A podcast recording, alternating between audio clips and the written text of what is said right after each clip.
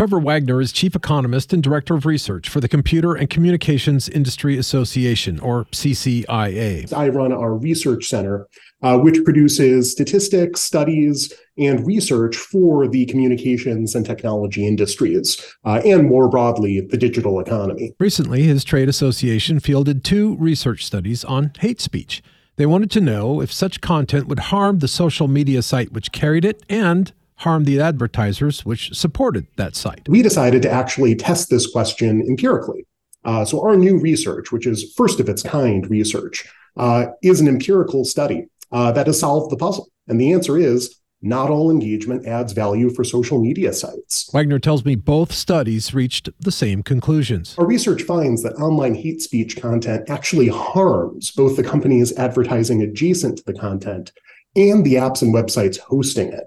So these findings suggest that it's entirely rational for social media sites uh, to employ digital trust and safety teams to take down this content and brand safety teams to reassure advertisers that their ads will not be placed near such content. From a business perspective, he said the numbers were pretty stark. The research found that an average of 40% of respondents reported liking the social media service less after viewing simulated hate speech content.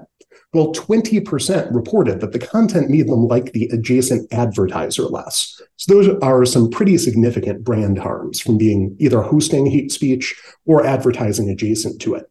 And very critically for advertisers, 35% fewer users clicked on the advertisement placed adjacent to the hate speech. This suggests that users' negative perceptions of hate speech could result in both brand damage as well as direct commercial harm. The research was conducted using mock social media sites and ads next to hate speech, which he describes as mild.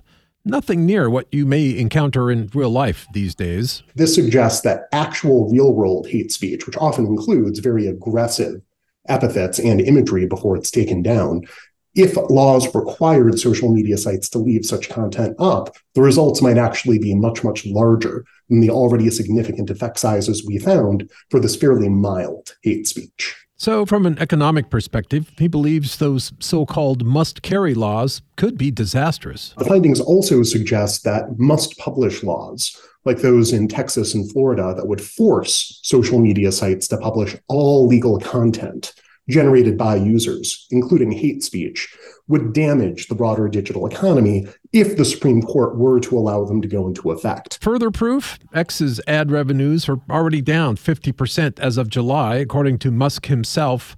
Clearly, it'll be down quite a bit more after recent events. Unclear what steps, if any, Mr. Musk will take to get those advertisers back. Russell Mills, 1023 KRMG, Tulsa's News and Talk.